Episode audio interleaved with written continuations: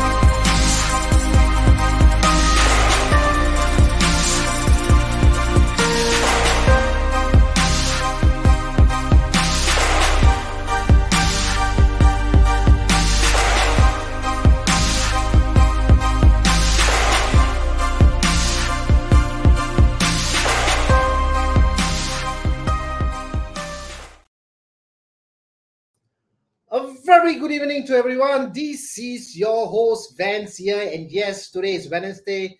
It means that Kopi with Vans starts at 9 p.m. and here I am. All right, as you all know, I'm your host tonight, and I'm actually very thrilled to be here with all of you today because you know, Kopi with Vans is a podcast that covers a wide range of health, fitness, and business as well as technology. So today's topic is particularly important one. Uh, it's about approaching bariatric surgery right? Um, as you all know, obesity is one of the main pandemic or the endemic we can call it. You know, it's always a big issue because we all love food. So obesity is on a growing concern worldwide, and bariatric surgery also has emerged as an effective treatment option for people struggling with obesity. So we are honored to have a very special guest today, and that is Dr. Kaushal. He's from a specialist. He's a specialist in a general surgery and a consultant at Raffles Surgery Center. He's going to come in in a 30 seconds time. Yeah, it should be about 30 seconds. Um, he's going to come and share his expertise on this topic. And Dr. Kaushal has a wealth of experience in this field of bariatric surgery and has helped countless patients achieve significant weight loss and improve their overall health. He will also provide us a lot of valuable insight on the benefits and the risks of bariatric surgery, right? And the various types of procedures available and the importance of proper post-productive care. I'm confident that today our discussion will be very informative, insightful, and true provoking. So sit back, grab a cup of coffee. I mean, today we are not grabbing a cup of coffee because the weather is really hot. So probably we're just going to stay with water. I'm not sure, but Dr. Kaushal, is he already has his coffee in his hand or in his table? Let's invite Dr. Kaushal. Hello, doctor. Hey, hi, hello, Vans. Thank you for having me on Kopi with Vans, and uh, happy to share my thoughts and uh, have a good uh, conversation, but without hot coffee today. oh, okay. I was about to ask you that, but since yeah. you say that there's no coffee, okay. The weather has also been very crazy, isn't it? You know, it's all uh, sweating. Yes. You know, Doc, uh, at your background, uh, before we even start on the topic, on your background, I, I see a deer, the two deers. I don't know. They are they are giraffes. They are, they are they're giraffes. Giraffes. Okay. so it looks like we a deer from, from here. Yeah, yeah. No, no, it's from it's from uh, Serengeti. Yeah, we we oh. got a oh. gift from a friend. Yeah. Nice, nice, nice background you have, Doc. Um, thank, thank you, you, Doctor. I mean, despite having um, a busy schedule, uh, thanks for joining us at Kopi with Vans. And of course, today's topic is all about approaching bariatric surgery. Uh, but before we go on, Doc, I know I did a little bit of introduction of yourself, but you know, if you can just tell a little bit more about yourself to the audiences before we jump into the topic. Yeah, sure. So um, I am a, a, trained surgeon, a general surgeon, and then I did my subspecialty training in um, uh, gastric esophageal bariatric surgery. So I do uh, uh, that is where I'm comfortable with uh, doing gastric cancers and bariatric surgery, anything to do with the stomach and the food pipe. And I did my fellowship from Australia about a few years ago, about 2013. and uh, since then I've been uh, I'm head I head the I headed the team of upper GI in Tan Tock Seng General Surgery Department, and uh, now I am uh, in Raffles uh, Surgery Center, uh, where I practice at the present.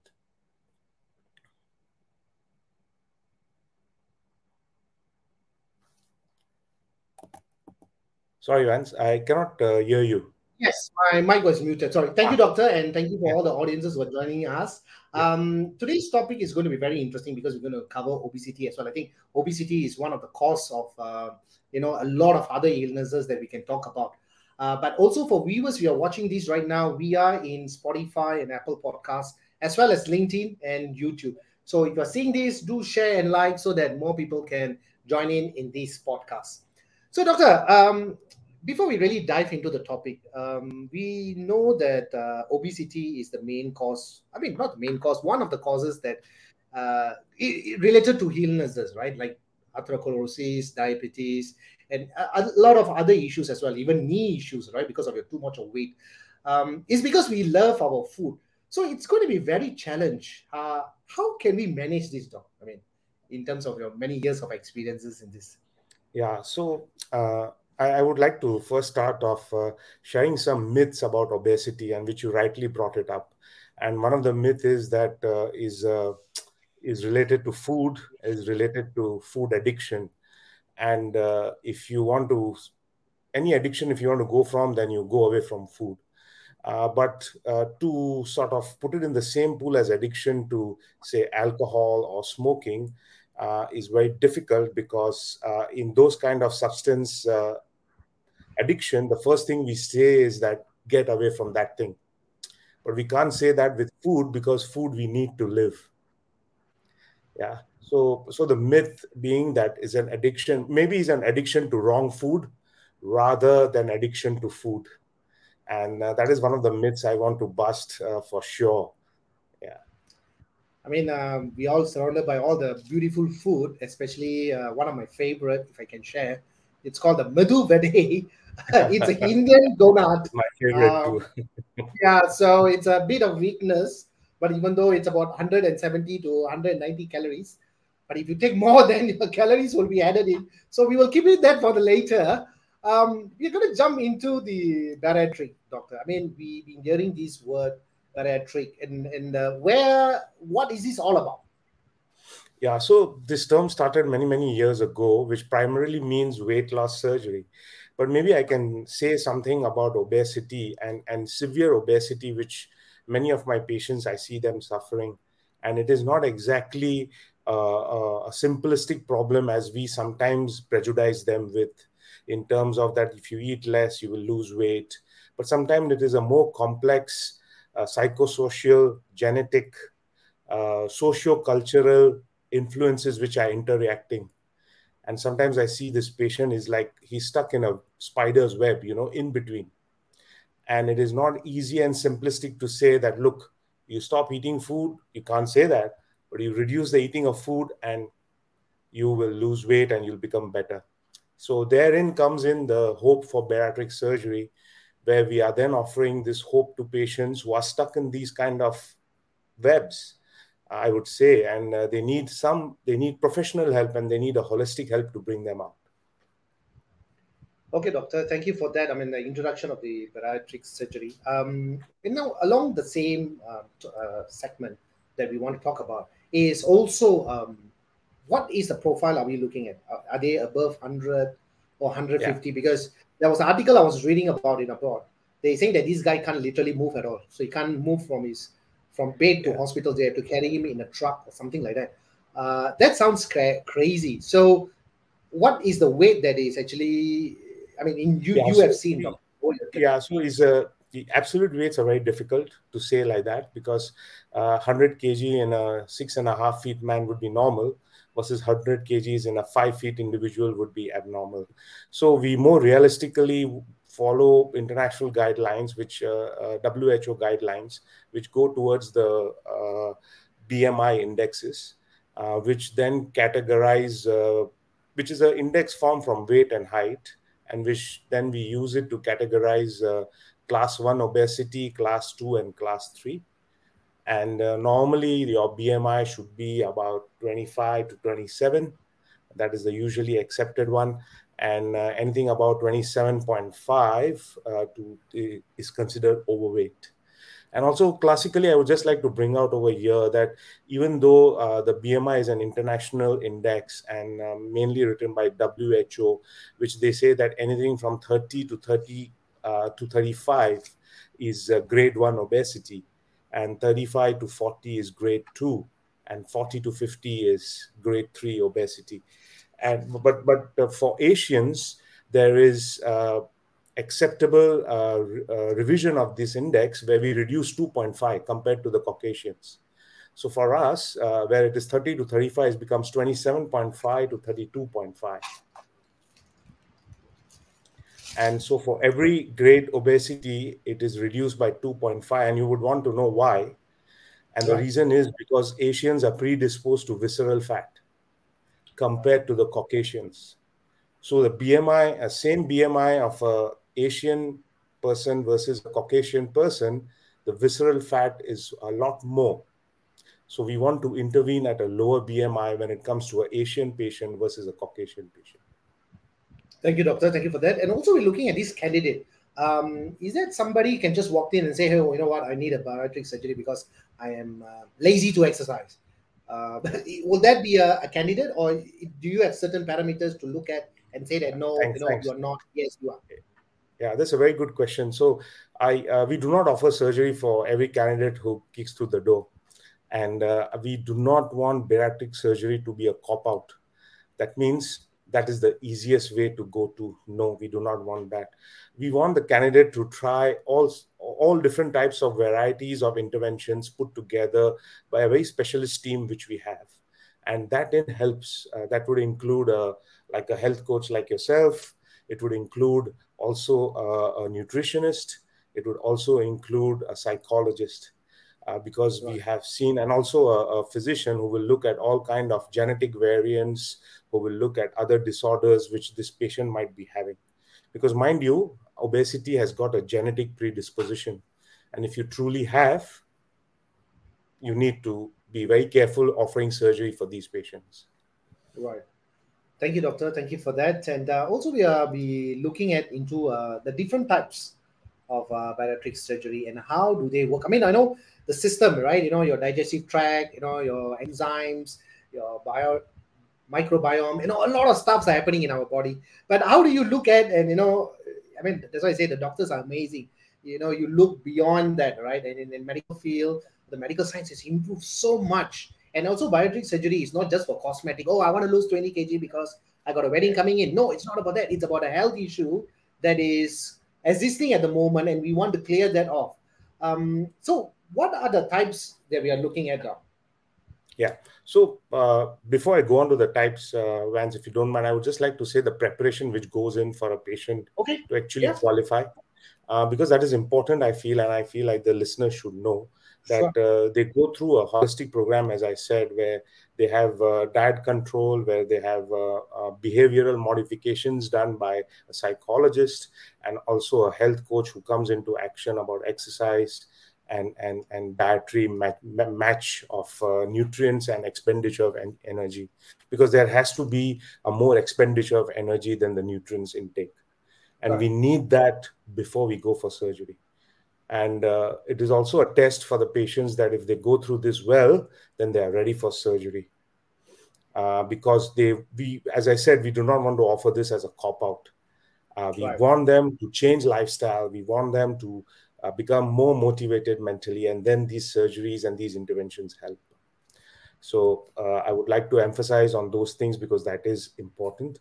And about the what kinds of bariatric surgery? Well, there are many kinds, but what we do commonly in Singapore and worldwide is one known as a sleeve gastrectomy, uh, which many would have heard and many would have read, and other is known as a bypass. Uh, a sleeve gastrectomy, very simplistically spoken, uh, is about removing about 75% of your stomach. Okay, yep. I cut it out and I remove it and and is out of your body.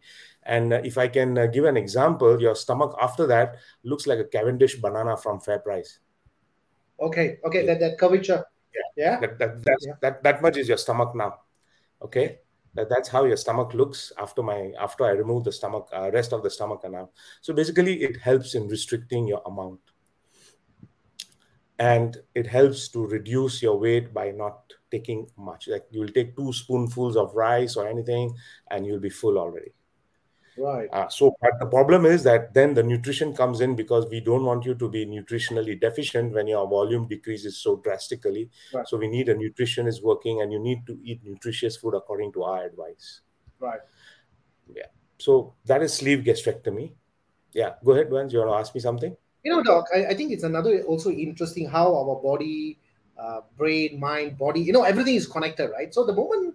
Uh, can I ask that you know after you slice it off? I mean, of course, in a operation manner. Um, does the brain also understand that oh I I now need so much now comparison to before because of these enzymes and hormones are fluctuating? Will there be also be playing a correlative uh, manner? Yeah, absolutely right. So yes, they would, and that is the idea of preparing them before surgery to be get ready for this. So your body is now going to adjust to a new stomach and a new way of eating is not easy for the first few weeks. So apparently, uh, we most of our patients will go on a, just a liquid diet for the first two weeks. Right. And and then after that, for the next two weeks, they go on to this like uh, like puree diet, you know, like a like a like a baby diet, you know, just soft right. soft food. And then after four weeks only, you go on to proper food like noodles, bread, meat, eggs, and so on and so forth. So that's you're right. So that's that's one month required for the body and your brain to get used to a new stomach and your hormones levels to sort of now uh, get used to a new way of living in your body. Right, right.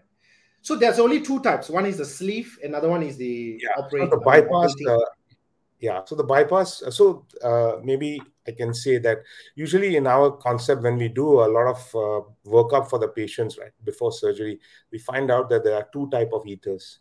One is a volume eaters, and the other are grazers, as we call them. So the volume eaters are very clear. That is a non-brainer. Exactly, they eat a lot at one meal, and that's a problem.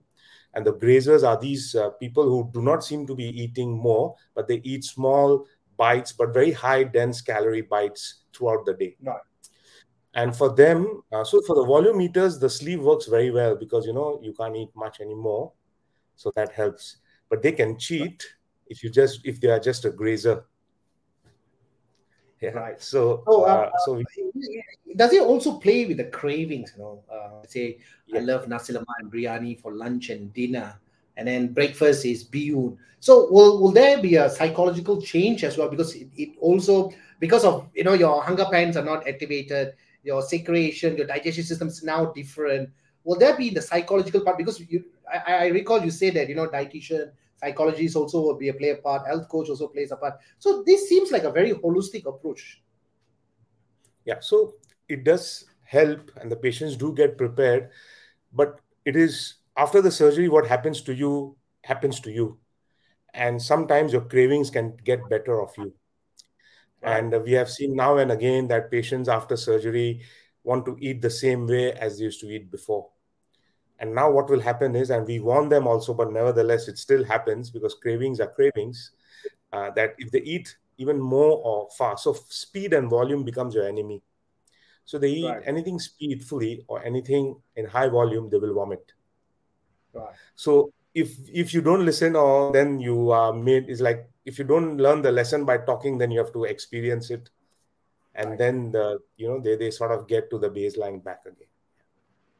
Okay. So yeah, it's a, it's a, bit of a learning process uh, after the surgery, where the patient right. is uh, learning his own uh, physiology mm. again, and uh, sometimes it takes time. Some people, some people are less, but we are with them throughout the journey. It's not that we just do the surgery and leave them alone. Thank you, doctor. Thank you for that. Also, we are looking at the patient both physically and mentally, and, and you have said it well because it is an approach uh, it's not just that you know somebody want to lose a, want to lose weight and then they come to you. No, it's not about that. But it's all about uh, medical uh, history or other medical condition they have. And one of the um, um, option or rather the patient can choose, or if that you know as a doctor you know as a consultant you say no you, you you have to go through this because your blood pressure is in the stage three you know your heart rate and this is your diastolic and diastolic is 180 over 120 well there's some kind of an indication who should go immediately? Because i believe if they're carrying that extra weight maybe say another 60 or 100 kg and they can't exercise because of knee pressure or maybe their heart rate wasn't a good candidate is there something that they look for doctor? I mean look for. Yeah. Yeah. So so we we, we uh, even in the, the international uh, diabetes guidelines and even for Singapore diabetes guidelines and even the uh, uh, MOH clinical practice guidelines from MOH, they all say that if you have a BMI about 37.5, unlikely that you will get this weight off. Right. With or without diabetes or high blood pressure. So if you if single, if you want to just go on a single simplistic reading of a BMI, anything more than 37.5, yes, you might lose four, five kgs with you know dietary restrictions and all that but right. the minute you stop it will come back and so right. it's not just losing weight it is also about keeping it off right. so the other things about is that if your bmi is 32.5 and above and you are having diabetes and high blood pressure and you have taken medications and it's not helping and you're on high doses of insulin yes you should you should think about bariatric right. surgery. Because over the last decade there's enough data to show that if chosen rightly and done in the right patient this weight loss surgeries can provide cure for diabetes. Right. For how long how far is depending on the patient depending on the patient profile and how much of a good boy or a good or a naughty boy he becomes after surgery. Yeah okay. But the, well, the, well, the cravings comes back doc the same nasi lemak, the same biryani the same bihun you know taking 4000 not 4000 taking 6000 calories a day well that will be a reduction in this. Yes there will be because uh, your hormonal changes happen and the signals sent to the brain are different now. And there's something called as a glp-1 hormone which increases in these surgery and that sort of gives a negative feedback to the brain saying that my my stomach is full i don't need any food. So yes uh, the reason why you can keep your weight off in the long term with these surgeries is that these hormonal changes are happening inside you along with structural changes to your stomach? You know, doctor, I'm going to share something with you. Um, I mean, I'm in the fitness industry for more than 25 years. Yes. So time to time, I try different kind of uh, diet to see how it works. If it works for me, probably it may, may work for my clients. So one of the things that I want to test my body is to go a cold turkey um, in sugar, sugarless, no sugar for a period of 14 days. And uh, on the sixth day, I failed the exam that I put for myself. I was driving by. Um, I turned into this particular petrol station. I parked the car. I went inside the supermarket. I opened up the fridge and I was looking for a particular can. I'm not looking for a bottle. I'm looking for a particular can with full of sugar. I'm not going to mention the name. Uh, and I wanted to be, you know, opening up that the word, that the sound like tss, I wanted to hear that. I brought it, went into my car, I drank it, opened it and drank it. You know, then only I understand, I understood that I wasn't in control. Why did I turn into the, uh, the to the petrol station? Because I know there's a supermarket. So you see, at that point of time, for the period of seven minutes, I lose control. So at that point of time, it wasn't in my control at all. So to think about it, you know, uh, people going on a certain diet, uh, crash diet, you know, they are actually setting up themselves to a higher cravings in the next one month or two months or three months so that we can lose weight. But in the next three, four months, they double up or even triple up the weight they put in. So it seems scary. So I think when it comes to diet, I think it's very important to be looking for a dietitian or nutritionist to understand how the body works, what blood type, and then before embarking into a, a nutrition plan. Will you agree there, doctor? Absolutely. Uh, I mean, I've seen so many people, so many patients with all types of different diet, keto diet, intermittent fasting, carbo diet, uh, Atkins diet, this diet, lot of lot of things. And uh, yes, yeah. they do lose weight, as you said. But as long as you, you, your body is not that your body doesn't require sugar. Your body requires sugar, but it requires in small amounts. And the idea is to have everything not in huge amounts. And if you can control the volumes right, and if you can have everything together it really works well you can still lose weight i feel yeah depriving yourself totally of sugar i think uh, well i would also be going to the gas station okay i'm going to try the next one uh-huh. I'm going to try the next one on Medu Vade to go away from Medu Vade for one month. Can can. Just going to try it out, right? I think I think you can try it out. It might work also, but after one month, you will have to see what happens after that. Exactly, because there's a control over that period, the duration, right? Yes. And then once yeah. after that, you know, I, I feel that hey, you know what, I reached the target, and now I'm allowed to enjoy. So the the, the, the key question here is about the journey. It is not yeah. just the destination that we're looking at. Say, hey, three months, I'm dieting, and then I'm jumping. No, so it's become like a yo-yo. You gain weight, Absolutely. you lose weight, gain weight, lose weight. Absolutely. And then that's where all the GI issues comes in: high glycemia, low glycemia, the glycemic right. index issues as well. Very true. So the, you you absolutely nailed it. So the glycemic index going up and down, up and down constantly causes more damage uh, to the body in the long run and to all the hormones which are flowing in your body and your brain signals which they're getting because it's all mixed. Your brain is doesn't know what you're doing and it exactly. keeps on cannot cannot understand so it's like you're disconnected from your own self you see yeah. and also doctor you know people are nowadays stressed they're overeating depressed they're eating happy they're eating sad they're eating. So food has become a comfort. And it becomes like you know what? I'm going to have that chocolate. Say why? Oh i got a stressful day. Oh i'm going to have that kind of alcohol. Why? Because i had a stress. So i mean as as, as technology as our as we evolve things are getting more comfortable. And food are just coming to us from all kind of directions from love as well as we're ordering so i think it's a it's a big challenge. So obesity is one of the key issue i think we all should take seriously. If not we can be a victim for that right? And obesity yeah. also increases a lot of other illnesses right doc? I mean one of the particularly is so so so uh, uh, that's uh, I, when i get reference about obesity right i get it from like i i, I can get it from a gynecologist because of uh, infertility. I can get right. a obesity referral for surgery from an orthopedic surgeon because of knee problems, as you mentioned before, from an ENT surgeon because of sleep apnea and high snoring, yeah. uh, from a, a oncologist, uh, cancer surgeon because patient right. has developed cancers because of obesity, and also from a cardiologist because of high blood pressure, diabetes, right. and heart problems from overweight. Yeah, so I get referrals from all these kinds. So they, they land up in all clinics, unfortunately and right. uh, the idea is to help them and get them to a place where somebody understands the problem and not victimizes them and not judges sure. them for their problem. Yeah. Thank you doctor. So thank you for that. now uh, thank you doctor. So we're jumping into the complication part. Um, i mean of course every surgery has its complications. So we would like to know the uh, bariatric surgery and how they can be minimized or is there any issues that someone should look for yeah, so there are there are short-term complications and long-term complications. Uh, of course, the short-term complications regarding the technicality of the surgery, whether when you cut something and remove from your body, like your stomach in a sleeve gastrectomy, you you usually are worried about a leak or something like that about your you know that cut part opening up, and uh, those kind of things. The chances are probably minimal, about less than one percent. Uh, but uh, those are the short-term complications we are talking about long-term things to manage and complications are of course uh, for diet and nutrition which plays a very big role in patients. And if they don't take care and if they go on to junk food then they will be very brittle patients because now they are eating the wrong food and they are still losing weight. Uh, and that is a double whammy. So nutritional complications like uh, deficiencies of vitamin d B12 are some things mm-hmm. which we are very worried about, and we monitor them very closely for the one or two years after surgery. Yeah. The other thing no, is, course, sorry. Sorry, you go ahead. sorry. Go ahead, yeah.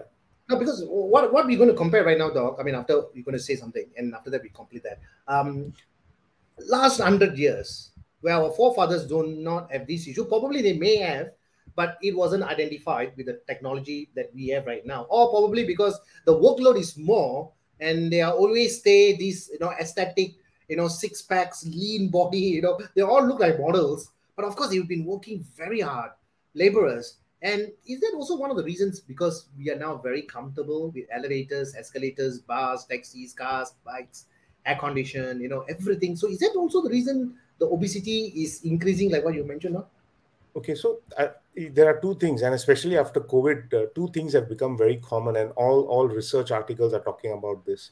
That along with uh, COVID caused these lockdowns, which caused some as humans because we are used to moving around, uh, uh, moving and traveling around.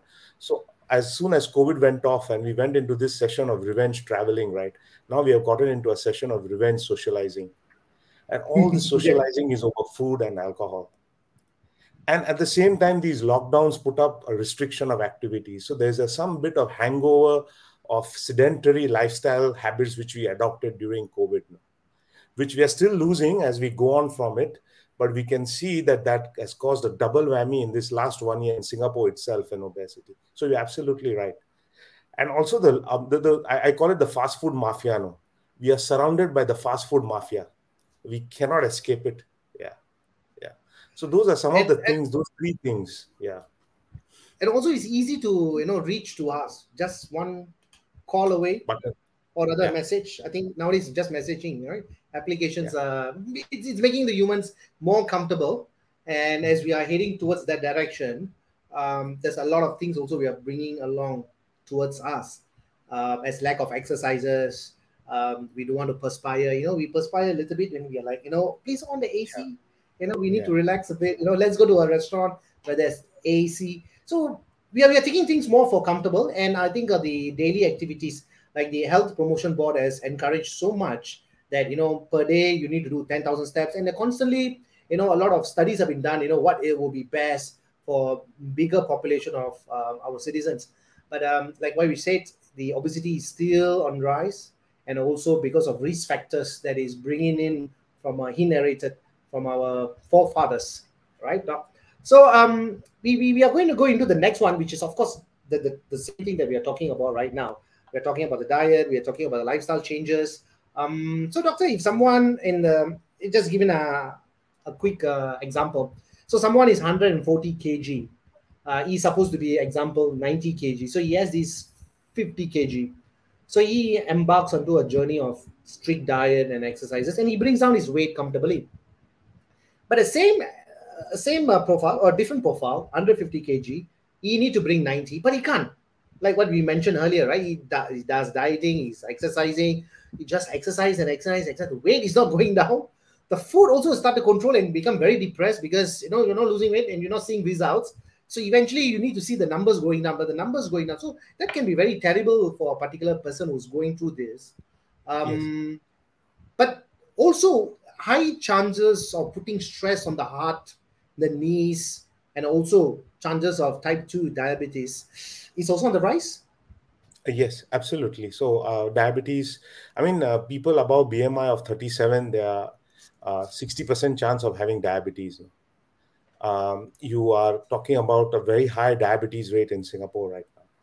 So these kind of individuals are what what what examples you gave about people who are trying very hard and cannot lose are classically patients or examples of whether they are where their basal tone is at a higher level the basal tone of your body is at a higher level of storage, but a lower tone of expenditure of energy.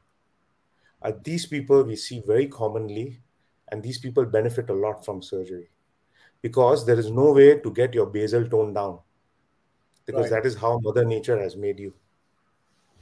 For these kind of patients, you're absolutely right. Uh, they would be suffering a lot quietly, in fact, and being stigmatized by the by the society that they are fat and they're not doing enough. Yeah. But and we really want know, to take these patients and help them. Even even um, um, as I, I, see these profiles a lot, um, some people are just a little inferior, not superior at all, inferior to come to gyms, especially to the fitness centers because they have always been judging, right? Um, because I, I see that, you know, this is basically my comments coming out. Um, I do see people, you know, coming to the gym, you know, like a fashion, you know, you know, they are wear tight clothes and simpy clothes and kind of stuff. But on the other hand, this a group of people who are coming in genuinely to get the weight down and you know to be healthier and fitter, you know, just by doing a lot of stuff. But unfortunately, there's inferior complex as well. Um, but I think when it comes to health, one shouldn't really bother about what other people are saying, and they should just jump into um, exercising, of course, with the proper guidance and nutrition as well. But also, doctor, I'm going to give a, a credit to Singapore SG Active. Singapore SG Active has done a phenomenal job because per entry is only 250 $2.50 and you can stay there the whole day in the gym. And nowadays the gym equipment and the facilities is super. They have really upgraded. It is very user friendly and there's a lot of uh, floor trainers to assist because I do train few of the clients there, and I see these positive changes are happening in the society as well. So you can see all these neighborhood folks are coming down, you know, range from all the way from 40 to 70, 75, and they are keeping themselves fit. So I think where we are heading as a Singapore, as a country, I think we are doing a fantastic job. Getting healthier and fitter, I think that is the key right now to stay away from yeah, all so these problems. Yeah, absolutely right. So, uh, in fact, I like some of these gyms which are made 24 hours also helps because uh, yeah. some of these people who are very scared of being judged, right, for their weight or their looks, right, they can come at odd times of the day or night, right. and they do yes. want to do. And so, so yes, so the SG Active is excellent, excellent uh, uh, initiative by the government, and uh, we do see a lot of results. And actually, we uh, we are sort of tying with them also with the whole SG Wellness, SG Active. Yeah and it all goes in with uh, diabetes weight loss and uh, less stigmatization basically yeah. That's so thank you. um, yeah. yeah. Okay doc we are going to go into the next one. Also uh, looking at the recovery processes um, mm. will there be a lot of pain whether they can walk? I mean these are the few questions that people might have in mind but mm. you know they probably may not have the answers or they are afraid oh i don't want to go through this you know I, what will happen if i you know something happens you know? So you know what the patients can uh, look for yeah so in the uh, recovery process. i mean i talked a bit about the preparation already right yeah. they have to have these uh, psychosocial uh, modifications done by a group right. of uh, doctors and uh, paramedicals including a health coach like yourself and after those interventions are put in and they we do need to see whether they lose some weight before surgery by those interventions because that right. makes that that gives that's like a almost like a test for them because they need to have these changes done. They need to change a new leaf. And uh, traditionally the surgeries were all done with big cuts. But uh, nowadays we do surgery keyhole surgery as we call it. These are small tiny cuts about one centimeter big on your tummy and uh, four or five cuts and that's it. We finish it off. Um, uh, is a quite uh, short surgery a short duration surgery. So about a uh, two hours or so, your surgery is done through small keyholes. So your recovery is phenomenal. Usually, most of my patients would be walking and uh, drinking a bit of water on the day itself mm-hmm. in the evening. And the next right. day would be uh, drinking liquids already. And maximum, they would be staying till the second day after surgery in the mm-hmm. hospital where they're optimized, where their activities optimized, where a physiotherapist has seen them. And once they're walking around and no vomiting and they're tolerating all the liquids, they are ready to go home. Yeah. So most of them go home by the second day after surgery. You know, doctor, uh, uh, this happened, I think, a couple of years back. I think, if I can remember, probably it's about five years ago. I have a, a, a client profile who is 170 kg. Um, so, yes, you know, just to walk about 10 meters to 20 meters, he or she felt a lot of pressure. But uh, over a period of eight months, um, we did not see any weight loss happening. Uh, probably maybe one, two kg, that's a maximum. But with the kind of food planning and the kind of exercises and walking, the weight didn't went down at all. And um, he has resorted to bariatric surgery and actually lost huge amount of weight and and also because he was also diagnosed with stage two blood pressure 160 over 100 you know and he's taking some blood pressure medications as well. So you know the weight has become an issue you know he can't move he can't get into clothes you know. So i think that was the biggest challenge and i think now is is looking good. Because then it becomes a healthy lifestyle. So those who actually go through a bariatric surgery um, they should continue what they're supposed to do. Eating healthier going to the gym exercise, take care of themselves. So it's a it's a lifestyle, right now. They can't just say, oh, you know what, I lost 100 kg, I'm going to go, no, not going to exercise. No. no. Yeah. Is is a is a lifetime of commitment. So that is what we see. So that's why we want them to lose weight before surgery. If they are committed enough, they will lose a little bit with our strict monitoring. And once they show us that, then surgery will surely help them. But as you said, is lifetime of follow up. That means they will need to take some type of supplements they will need to have their diet looked on you know. They can't be going to junk food. They will have to eat nutritious thing because whatever little goes into your mouth has to be very good. Yeah. And also uh, it has to be followed up because when you lose see about one kg a week if you're losing right that is the normal body can take. Okay. that is how we are made. Because when you start doing other things by food by this you usually lose one week one kg maximum. So you lose about four kgs a month. But after bariatric surgery, right, there will be a drastic, like you will lose 10 kgs in two weeks or 10 kgs in right. 10 days. Ah. So that kind of drastic weight loss, right, needs a lot of support from friends, from doctors, from the patient itself, himself or herself also. And, and the support is in all forms psychosocial, nutritionist, and to make your sure you're healthy. Because if you don't keep on doing exercises uh, once you start losing weight, saying, "Oh, finish! I'm lose weight, lost weight already. I'm time to enjoy now. Go back to my food. Go go back to my nasi lemak." You can go back to your nasi lemak, but in small amounts. But you have to exercise yeah. because your muscle will start losing so much of protein, and you'll be deconditioned completely. Right. Yeah. So so actually, the story with the patient's commitment starts after surgery. Yeah. That's why I say that right. you know this patient uh, of uh, this uh, client of yours, which you're giving an example, is a classic example who tried everything and then now yeah. realizes the value of surgery. So they will never go back to their original lifestyle because no. they have been they have seen the worst. Right. Yeah. So we have and also I think uh, the, the pressure, the pressure on the knees, especially the whole yeah. weight is taking in, and then it will end up swelling. Then you know you are inviting a lot of uninvited guests to your own yeah. house. So it's like stay away, stay away. I need to do certain precautions. Stay away, stay away. You know. Um, no, yeah, no, that's, so that's absolutely right. When I operate on my patients, right, I tell them, look, you're going for surgery.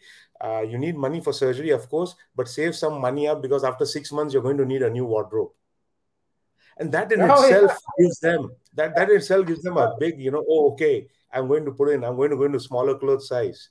And that gives them a, this positive motivation, you know, and they continue doing things. Yeah. Yeah. So those are the things uh, which they look out for and we want them to help with yeah. right. And uh, also that boosts up the confidence level you know in terms of psychologically physically, emotionally. Can you imagine from an extra large you go to medium size?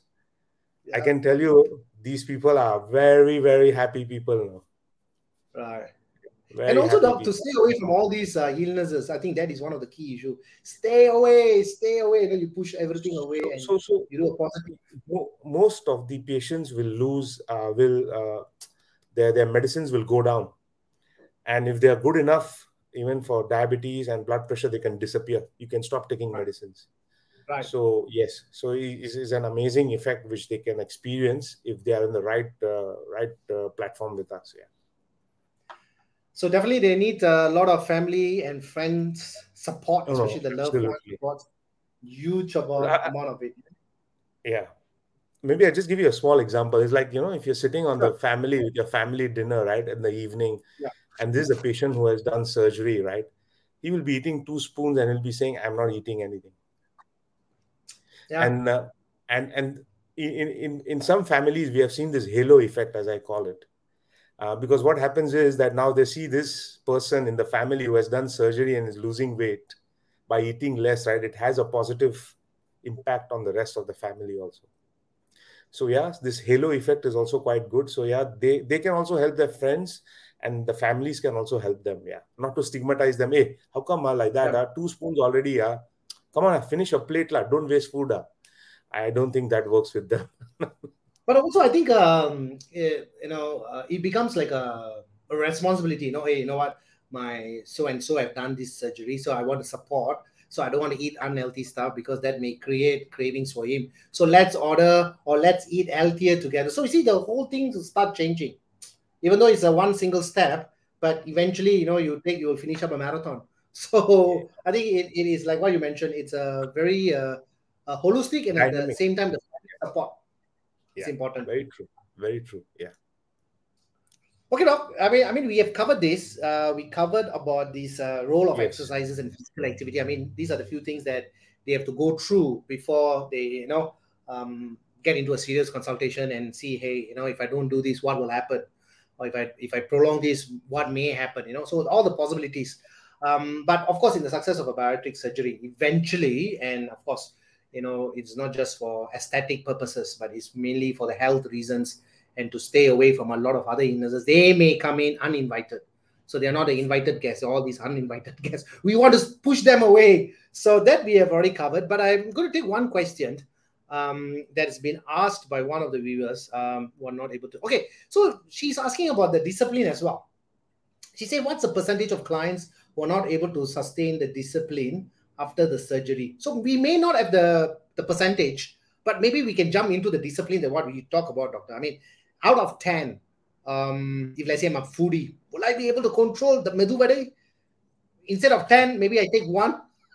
I'm still bringing the vade, but uh, yeah. on a serious note, is there possibility that doc, we, we are looking at this? Yeah, so so we do have failures, and uh, there are people who cannot maintain the discipline, and uh, we do see them, and we usually see them at about uh, three or four years after surgery, uh, when you know they have lost all the weight, uh, they have forgotten all the bitter lessons they had learned, and they tend to become a bit naughty and uh, is best to if if if they can come back to us we can get them back on on the stage. I mean uh, if the surgery is still intact then uh, usually the help of a dietitian and a psychologist we can get them back to to track.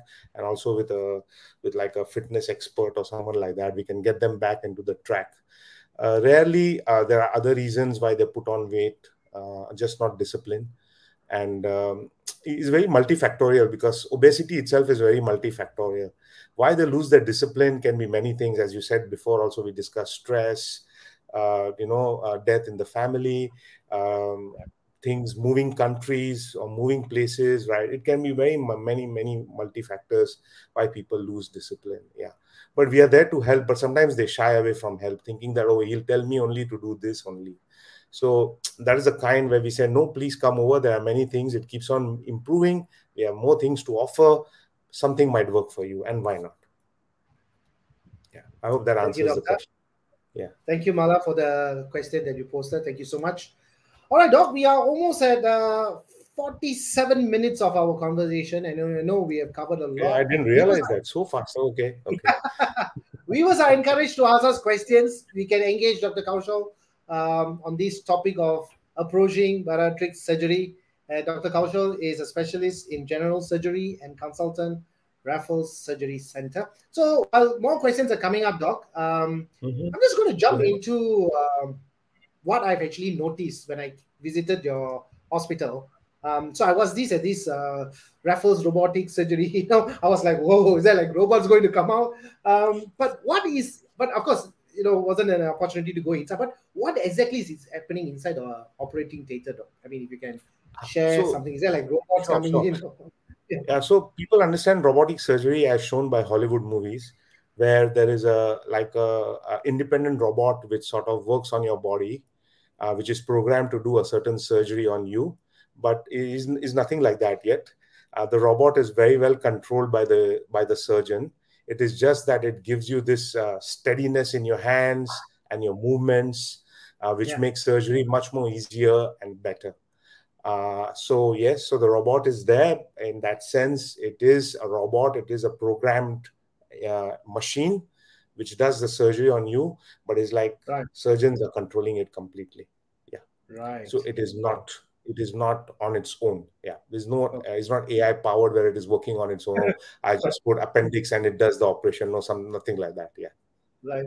But doctor, but doctor, on a serious note, in a 50 years time, probably not even 50, maybe I don't know, I'm just throwing a number and you are, you know, listening to it.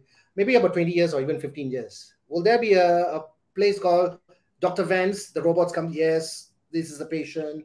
You know, will there be will there be what we be seeing in the next whatever good years that's going to come? Robots taking over? I, I I, I think surgery still requires some amount of human touch, experience, and judgment till the time we can make such advanced robot.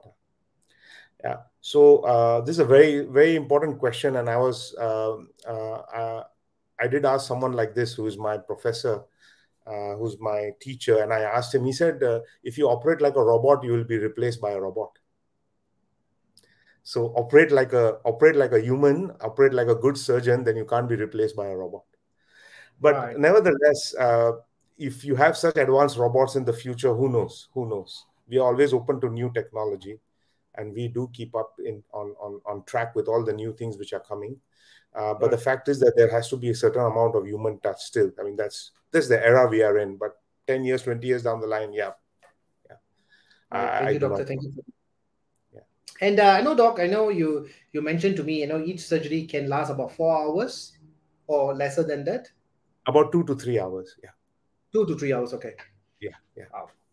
And the longest hours, uh, doctor. I mean, you ever performed? I mean, I know. I mean, we, uh, like we, do sometimes, yeah. So we do sometimes uh, do redo surgeries also.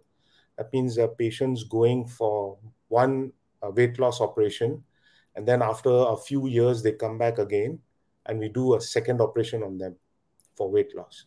Those kind of surgeries are more complex, and they are more challenging, and those would take four five hours to do. Yeah, surely. Yeah. Right. All right, Mala, thank you for that uh, question as well. She said that yes, um, it requires a lot of psychology. Know a lot of psychology, doc. I mean, even when it comes to food control or even come to exercise, you know, um, I always tell this to my trainees. Excuses are plenty to give, right? Rain, cat run over by rat, bicycle got punctured, the weather is cold, the sun is hot, the gym is far, I'm feeling tired. You know, excuses we can keep on going on, but I think the discipline within you uh, makes it the results to come by in the next six months or eight months to you know along the journey. So i think it's very important that once we decide um, or we, maybe we set ourselves say you know what in every week i want to do two hours of activity. And i stay very religious to it. I stay very strict to it and i make sure i conquer it. But you know when you start giving excuses i think that's where you become too comfortable and then less inactivity and then we are inviting a lot of problems nowadays nowadays because we are always in this comfort zone doc right? Like like what we mentioned doc i think we, you mentioned a very strong point as well because obesity is is just not just overweight and looking big uh sorry to use the word fat but you know it, it is more than inviting problems because if your weight is certain then i think your body is not active and a lot of other illnesses are coming by. So i think it's very important to keep your body healthy and fit yeah, there's someone to look like handsome, sexy. I want to have six packs, you know, I want to become muscle. You know, that is of course aesthetic, but I think overall, fitness is is the biggest health you can ever get.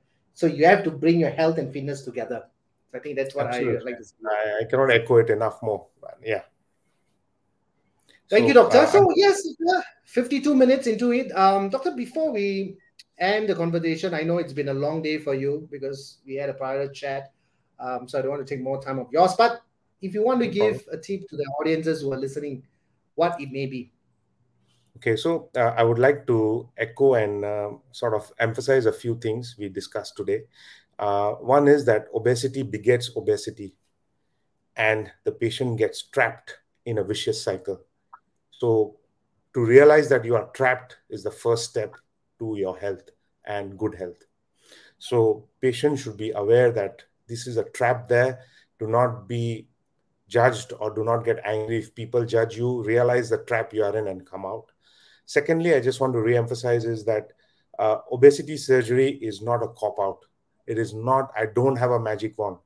You have to change lifestyle. You have to eat differently. You have to exercise differently work. Okay, so uh, it is all in all a holistic care along with surgery where all these things are there. So these are the two things I would uh, really emphasize to patients coming or thinking about bariatric surgery. And there are they are just not surgery. We we offer a lot of things. We offer balloons. We offer medications to help you to lose weight. So come to us and there are we, we there are a lot of options. Just because i you see me doesn't mean going for surgery straight. Yeah. So so be aware of your options and uh, that's what we want to help you with. Yeah Thank you, doctor. Thank you so much for that humble advice that you had given. I mean, um, I think it was just two days back when I was at Raffles Hospital. I was quite amazed. Uh, the facilities is so, um, what shall I say, so just amazing, right? And and Yeah. when I reached your level, I think I was like, wow. So I was just thinking there may be robots walking by, but unfortunately, I didn't see any robots. But uh, yeah, so special thanks to Raffles Medical Hospital as well uh, for you know to support these podcasts and also to have an expert guest speaker uh, to join me Yeah. in Kopi Viren. So thank you so much, doctor. Yeah, thank you thank you And, Vans. uh, thanks a lot for having having me on this forum thank you very much And then I, I promise I will not go more than two medu a day. I will just keep it okay okay i'll try to keep it at half yeah We shall take this offline, so we shall talk Yeah. about whether one or two Okay. medu a day. All right, doctor. See you then. Thank you so Okay, much. see you, bye-bye. good- Good night. Good night to everybody else there. Thank you very much for watching. Thank you. Bye-bye. All right, so here comes the uh, the last segment, which is the last few minutes before we end our show. Uh, a special thanks to Raffles Medical Hospital who have supported Kopi events. Um, I went a visit to their hospital uh, just about two days back, um, and it was amazing, right? Um, the kind of facilities that we have it in Singapore with by Raffles Medical Hospital, I think it's amazing. And of course, I didn't have the opportunity to go inside the operating theaters, which I think is very sensitive, which I didn't. Uh, but overall, I think it's very nice. Um, of course, the atmosphere is good, and you know everybody was just polite, and the whole environment is such a great pleasure to be there. But of course, as much as possible, stay away, stay away from all these illnesses. I think that is the most key point that we are trying to make here. So yesterday we talked about approaching bariatric surgery and uh, our special guest speaker from Raffles Medical Hospital, Dr. Kaushal, specialist in general surgery and consultant, Raffles Surgery Center. Um, so just not just about weight loss, but I think it's more about obesity and which a lot of things that can affect you um, over the months, over the years. So it doesn't just comes in um, just immediately, right? Weight loss is something like a journey, which I think that's what I've been doing it for the past 25 years. It has to be a psychologically, you know, active. Physically, you must be also active in emotionally as well. But nowadays, a lot of people, or I got to say that a lot of us are always giving into emotional. Oh, I'm tired. You know, the excuses are just plenty. You know, um, I think I've heard tons of excuses. Probably you also may have heard that kind of excuses. I know, hey, you're just lazy. So put all these aside and start be serious about yourself. I think the growth or the body or the temple, the house that you live in is this. So if you don't take care of your house, nobody is going to take care for you. All right. By then it's been too late for a lot of complications and illnesses nowadays are just popping by. And if you look at the papers, all right, you see a lot of uh, issues coming up, like atherosclerosis, right? Myocardial infarction, diabetes is on the rise. Everybody is chasing upwards to see who they are. You know? um, so we need to be very cautious about health. Health is the biggest wealth that we have, or I think the only thing that we can't buy, even though we can achieve or try to do a lot of stuff, but if you're not taking care, nothing is going to come towards you. So I'm going to sign off. And um, once again, thanks to Raffles Medical Hospital and thanks to Dr. Kaushal, specialist in general surgery and consultant, Raffles Surgery Center. Thanks so much for you, for everyone, for spending this one hour of time. So I'm your Vans. I'm going to sign off and I'm going to catch you again on the next episode, which is going to happen Wednesday, 9 p.m. on a different topic. For now, adios, amigos.